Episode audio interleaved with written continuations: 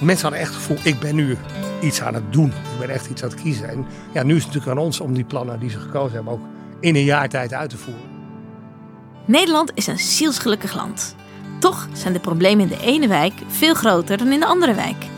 Olaf Stomp en Lou Repetuur van Movisie praten in deze podcast met inwoners, sociale professionals en experts over de vraagstukken die zij tegenkomen en antwoorden die zij bedenken.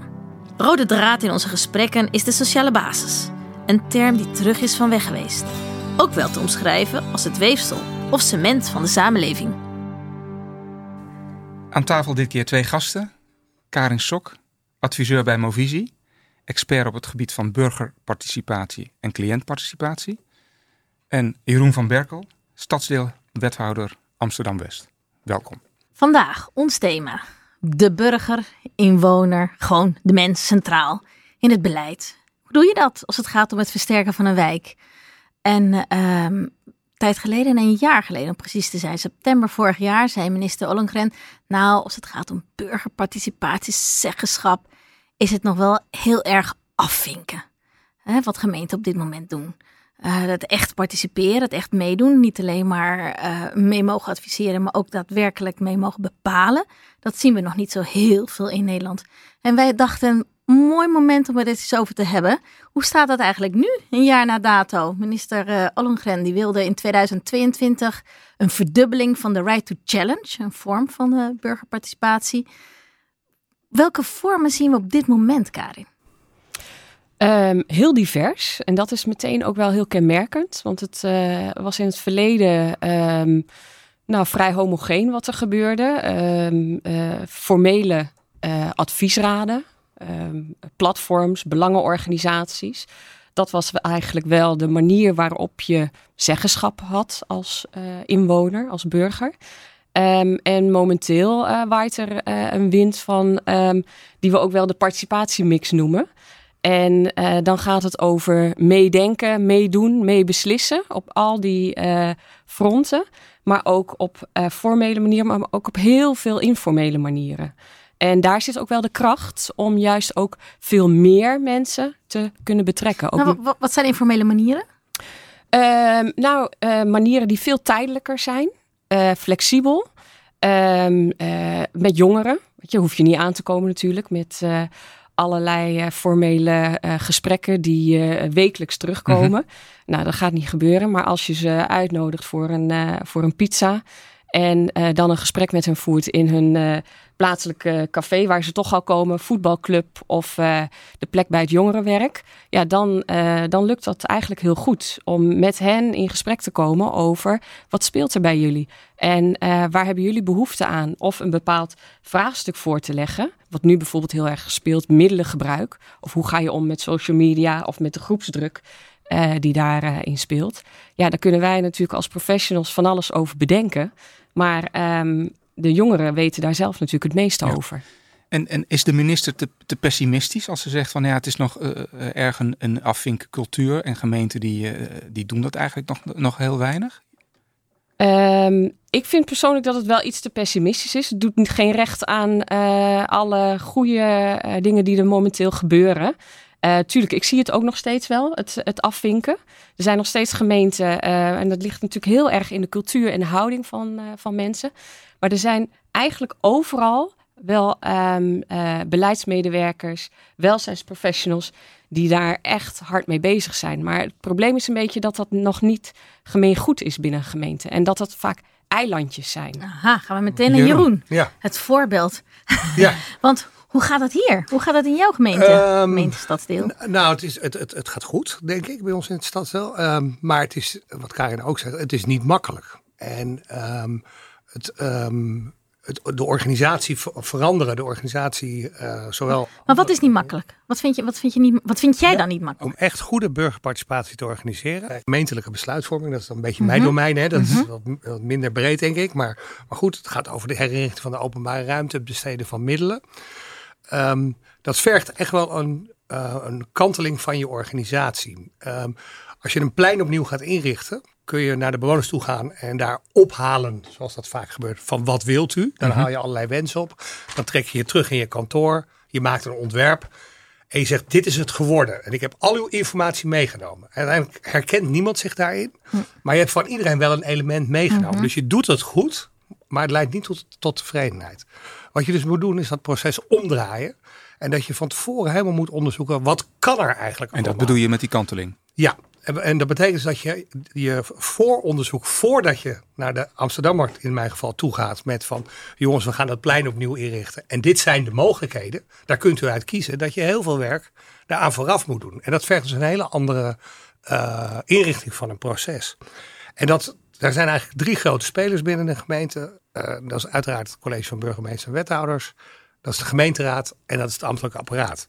Maar mag ik een heel even over dat voorwerk? Nee hoor, niks sorry. Dit is gewoon een gesprek. Okay. En, uh, ik sta bekend om uh, mensen te interrumperen, dus geen probleem. Um, betekent dat dat je dus van tevoren wel inspraak hebt gevraagd over wat mensen willen? Of ga je vanuit het beleid al bedenken wat de kaders zijn waarbinnen dat pleintje, hè, die in, opnieuw ingericht moet worden, hoe dat eruit moet zien? Um, uh, ja en nee. Uh, laten we gewoon een simpel plein nemen. Ja. Heel mooi pleintje. Ja. In het midden staat een prachtige kastanjeboom. En je gaat met de bewoners rond de tafel en je zegt: Jongens, we gaan dit plein opnieuw inrichten. Wat voor soort plein willen jullie? Ga allemaal nadenken. En dan gaan ze in groepjes uiteen. En dan komen de ene wil een stilteplein, de andere wil een speelplein, de andere wil een, een klimplein. Al die ontwerpen hebben één ding gemeen. Die kastanjeboom die staat nog steeds in het midden. Vervolgens ga jij ermee aan de slag. En dan blijkt dat die kastanjeboom of uh, rot is. Of dat de riolering onder die kastanjeboom vervangen moet worden. Dus het ontwerp waarmee je terugkomt, is dat die boom weg is. Ja, daar heeft niemand om gevraagd. Als je van tevoren je voorwerk had gedaan. En je had naar die bewoners toe gaan. Jongens, ik heb een trieste mededeling. Maar die boom moet weg. Maar hoe zullen we het daarna inrichten? Dan heb je een open gesprek. En heb je je voorwerk gedaan. Dan heb je die kaders bepaald. En, en dan laat je nog steeds de maximale ruimte. Maar wel de maximale ja. ruimte die echt ook kan. En daar, hebben, daar merk ik dat, dat bewoners heel veel behoefte aan hebben. Dat als ze ergens komen en er wordt ze iets gevraagd en ze geven antwoord, dat je dat dan ook dus doet. En niet dat je het maar zo in het midden laat en een beetje halfslachtig tot een soort compromis. Je, zegt je moet eerst weten wat de uitgangspunten zijn voordat je uh, kunt gaan ophalen wat mensen willen. Precies. Toch zal het zo zijn dat je niet iedereen, uh, dat nee. je niet alle wensen kunt honoreren. Nee, maar dat is, ook, dat is denk ik ook helemaal niet erg als je dat maar heel transparant doet. Waarom je bepaalde uh, wensen niet kan meenemen. En dat je op een gegeven moment ook gewoon teruggaat met van nou we zijn eruit gekomen en we hebben twee of drie mogelijkheden die kunnen. Dat maakt ons als gemeente uiteindelijk niet uit, hè, als, als, als gemeenteorganisatie niet uit wat jullie kiezen. Kiesbaar alle drie de opties zijn goed. En dan ga je er gewoon over stemmen. Dat, dat, dat, kan een hele leuke manier zijn. En dat accepteren mensen prima als het een heel transparant en eerlijk proces is. En ze zien dat je je best hebt gedaan. Om het mak dan accepteren ze ook hun verlies. Als het maar duidelijk is. En dat, dat is een kunst om dat heel duidelijk ja, te maken. En dit gaat heel erg over het meedenken. Van inwoners en mee besluiten. En mee besluiten. En mee besluiten. En mee besluiten, zeker. zeker. De bekende participatieladder die uh, veel gehanteerd wordt. Hè, van, zijn ja. een aantal traders. Ja, het is natuurlijk heel logisch dat je een ladder opklimt, anders dan kom je niet bij die top. Meedenken, meedoen, mee beslissen. Exact. Ja. Maar die ladder moet je eigenlijk omdraaien.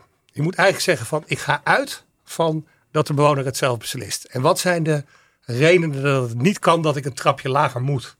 En zo, als je op die denkwijze heerst, uh, hanteert, dan maar je het, geeft, het, het, geeft natuurlijk ook wel een behoorlijke verantwoordelijkheid hè, aan, Ja. aan, aan de burger. En het Ja. lijkt me, ik, ik verplaats me even in die, in die beleidsprofessional die, uh, uh, die bij jouw kantoor werkt. Dat lijkt me ook wel verdomd lastig. Uh, ook, ook voor Karin, uh, om even mee te denken. Dat zijn dingen die je denk ik ook in andere gemeenten tegenkomt. En hoe beleidsprofessionals, ja, hoe geef je die verantwoordelijkheid die je toch wel hebt uit handen? Ja, dat is iets wat um, beleidsmedewerkers van origine niet gewend zijn, denk ik. Hoewel de nieuwe beleidsmedewerker dat natuurlijk uh, uh, al best wel uh, allemaal in zijn, in zijn competenties heeft. Maar het naar buiten treden, het op onderzoek uitgaan, het in contact gaan en ook uh, want we hadden het net over meebeslissen en meedenken. Je kan in dit proces ook bekijken van, goh, waar willen mensen meedoen? Wat willen ze zelf in dat pleintje ja. oppakken? En die vraag stellen. En uh, waar zit energie bij mensen? En wat Jeroen net ook zei, van je haalt uh, meningen op, input op, ideeën op. Ja, en dat komt dan, dat neem je mee. En dat ergens voelt dat voor mensen alsof dat in een soort centrifuge terechtkomt. En dan geef je het weer terug. En ze hebben echt zoiets van, nou, ik, ik zie er niks nee. in van mij. Ook omdat je bijvoorbeeld hele andere begrippen gebruikt. Uh, andere taal. Uh, dus dat is heel belangrijk, dat je de taal van de inwoners steeds terug laat komen in die ideeën die zij Dus het vermijden van beleidstaal, beleidsjargon? Ja, en, um, uh, en dat je dus uh, herkenbaar laat zien van... hé, hey, dit is er wat er met mijn ding is gebeurd. Maar je zou ook inwoners die dat leuk vinden, daar ook nog een rol in kunnen geven.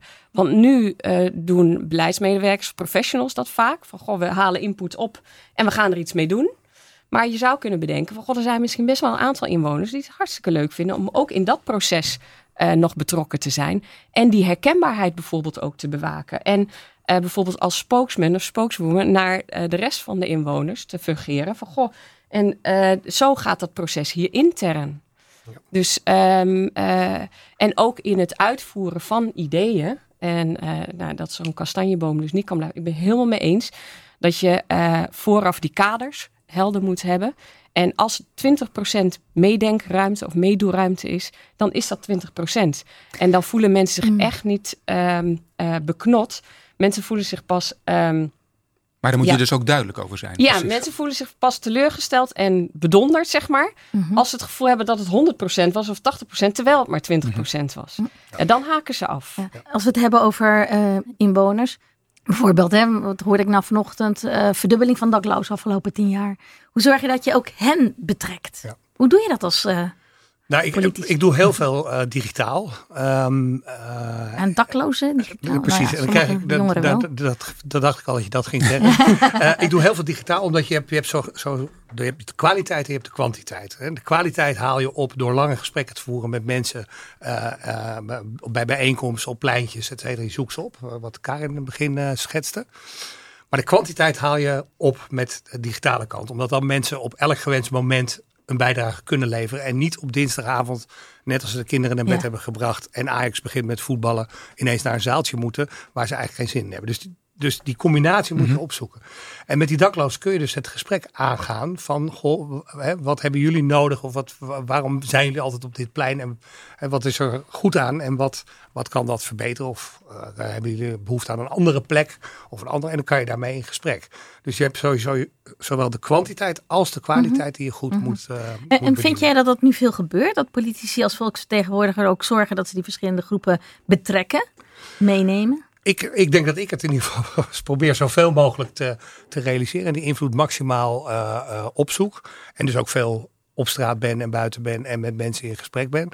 Um, en dat zie ik eigenlijk bij mijn collega's ook allemaal. Dus ik denk dat we heel ontvankelijk zijn. Alleen de, uh, de instrumentaria om daar ook daar vervolgens gevolg aan te geven. Dus ook die besluitvorming ook daadwerkelijk transparant te maken. Laten zien waarom je bepaalde keuzes maakt. Dat kan altijd beter, denk ik. Ook, ook bij ons en bij veel gemeenten vermoed ik. Mag ik iets Ja, vragen? ja, zeker. zeker. Um, uh, zie jij uh, in vergelijking tot collega's hier voor jou um, uh, ook dat je het anders doet? Dat je het met elkaar anders uh, Ja, ik, kijk, ik denk dat uh, dat is goed, een onderdeel van een wat grotere presentatie die mm -hmm. ik regelmatig hou. En ik zal het heel kort proberen te schetsen. Um, je hebt zeg maar mensen, technieken en, en de overheid. Hè? Dus we gebruiken allemaal computers en, uh, en internet en nou ja, noem maar, maar op. En we gaan ons op een andere manier zijn we ons gaan verhouden. Mm -hmm. Als je dat vergelijkt met tien jaar geleden, dat is onvergelijkbaar. Hoe, hoe snel dat is gegaan. Hè? Dus als je uh, vroeger een protestbeweging had, dat duurde best een tijdje voordat je dat op gang had. Voordat je je buren had gemobiliseerd. Dat duurt tegenwoordig een halve dag à drie kwart dag. En als je s ochtends heb je WhatsApp groepen heb je, heb je een, een, een, petitie van, van, ja. van 3000 mensen die getekend hebben aan je broek, zeg maar. Dus die, die snelheid daarin. En mensen zijn op die manier gewend met elkaar te communiceren in groepen. Wij moeten als gemeente, als overheid ons daartoe verhouden. Wij moeten dat ook gaan doen. We moeten daarin participeren. Dat doen we al op heel veel manieren.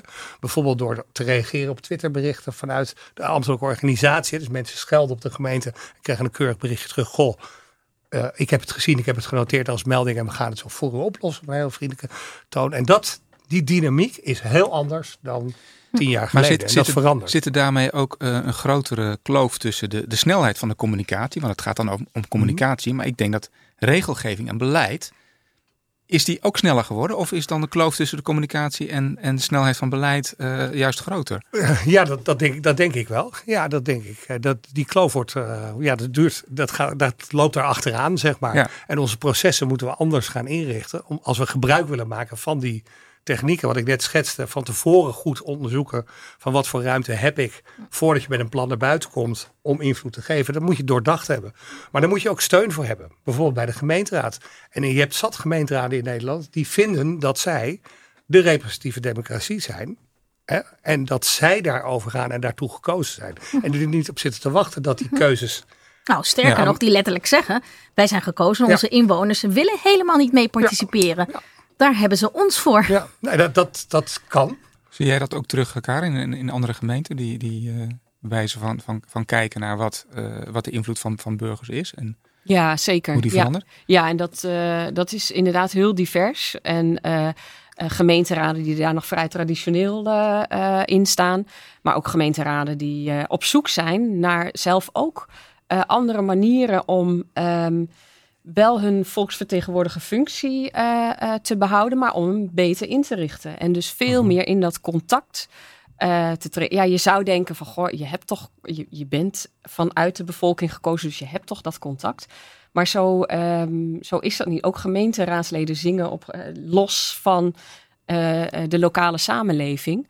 En ehm, eh, zijn nu wel weer, net zoals allerlei platforms en raden, ook weer op zoek eh, naar dat directe contact en eh, hun legitimatie. Om inderdaad te zeggen van ja, ehm, wij weten wat er speelt en wat er leeft in de samenleving.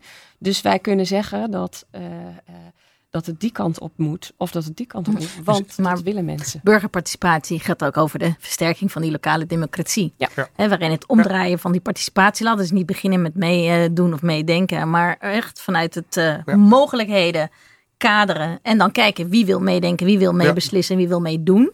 Ja. Daar verschillende vormen zijn bezig. En jullie zijn eigenlijk helemaal niet zo pessimistisch als minister Ollongren.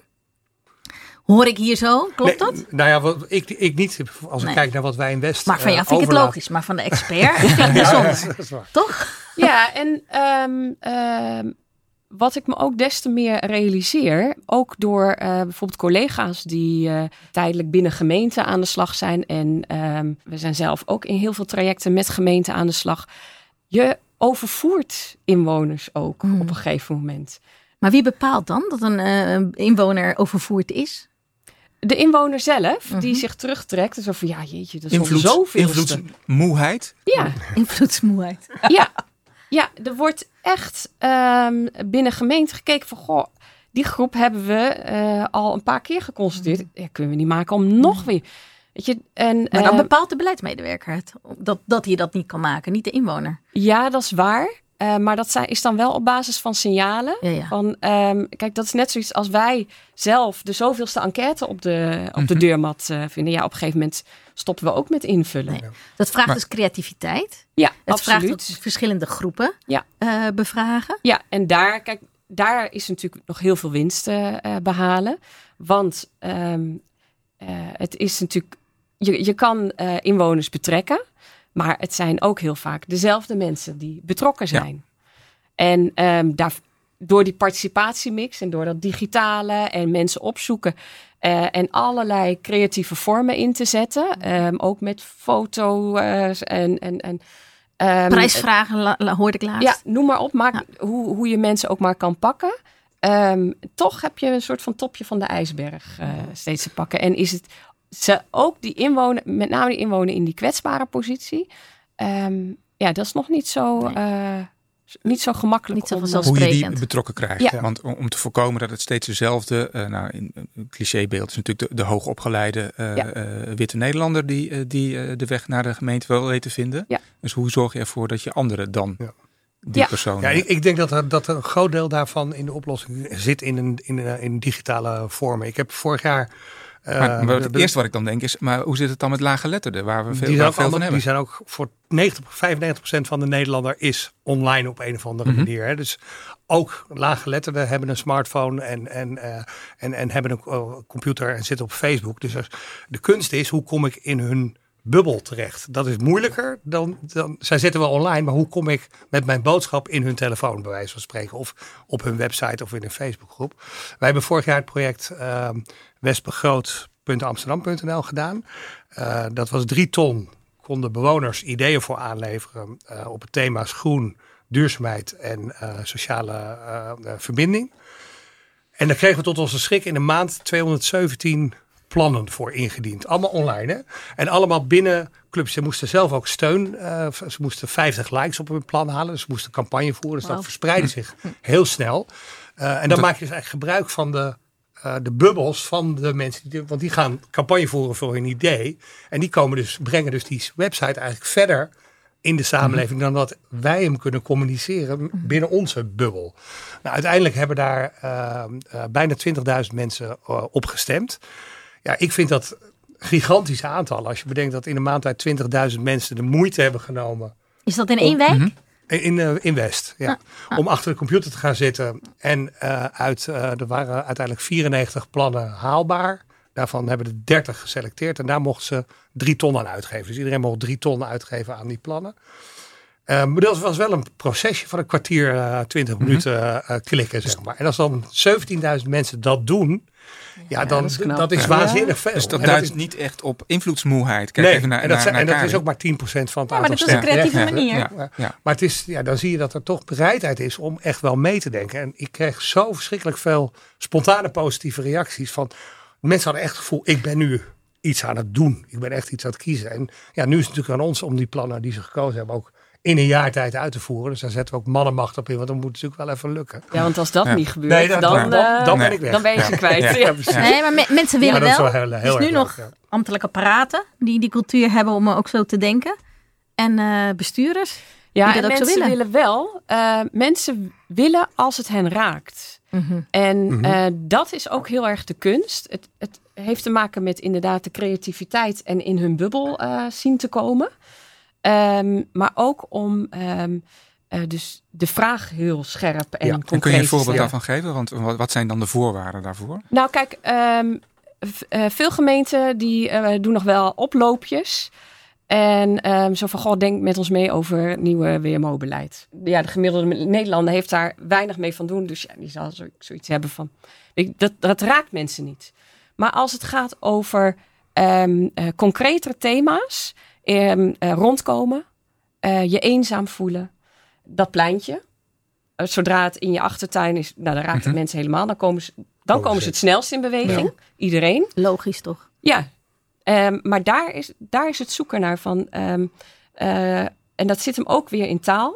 Als je iets, iets gaat organiseren of mensen wil betrekken rondom eenzaamheid, dan komen mensen niet, want dat is een, uh, is een moeilijk begrip. En Taboe, dat is ook negatief, ja. zwaar. En ja. schaamte. En ja. durf je daarvoor uit te komen. Dus dan uh, moet je dat vertalen naar um, uh, betekenisvolle contacten. ja, dan moet je andere taal vinden waar je mensen op kan triggeren. En um, zo van, goh, hoe kom ik in mijn wijk in contact met? Of um, Weet je, dan moet je het ja. op die manier. Dus wees creatief, wees alert op de taal die je gebruikt. Dat ja. zijn eigenlijk wel belangrijke. Ja, en ik denk ook waar, waar, de, waar jullie serie natuurlijk op gebaseerd is, de sociale basis. Ja. ja, daar begint het. Daar begint het natuurlijk ook gewoon mee. Als je dat moet je gewoon goed op orde hebben. In elke buurt goede voorziening waar mensen terechtkomen kunnen komen. Dat kan een bibliotheek zijn, dat kan een buurtcentrum zijn, een buurtkamer whatever. Maar een plek waar het fijn is om fysiek te komen, elkaar te ontmoeten, netwerken te bouwen met de wijkagent, met uh, mensen met uh, een taalachterstand, met mensen die wat het moeilijker hebben, maar ook mensen die het goed hebben, waar leuke dingen gebeuren, waar met jongen, als je dat echt op buurtniveau hebt, en ik praat over een grote stad, dus dan heb je het echt over een, een buurtje van 9000 mensen, hè, dan heb ik het niet over West, maar nog veel kleinere schaal. En die contacten, die basis, daar begint het uiteindelijk mee. En daar kan je al die andere dingen op, op bouwen, denk ik. Maar dat sterke, is wel een voorwaarde. Sterke sociale basis vraagt een sterke lokale democratie. Zeker. Dankjewel. Super, allebei. Dank jullie wel voor jullie bijdrage. Graag gedaan. Graag gedaan. Leuk dat je hebt geluisterd naar deze podcast van Movisie. Wil je meer horen? Ga dan naar iTunes, Soundcloud of Spotify. Als je meer wil weten over dit onderwerp, kijk dan op movisie.nl slash versterk-sociale-basis. Heb je suggesties of een vraag? Stuur dan een bericht via social media van Movisie met hashtag sociale basis.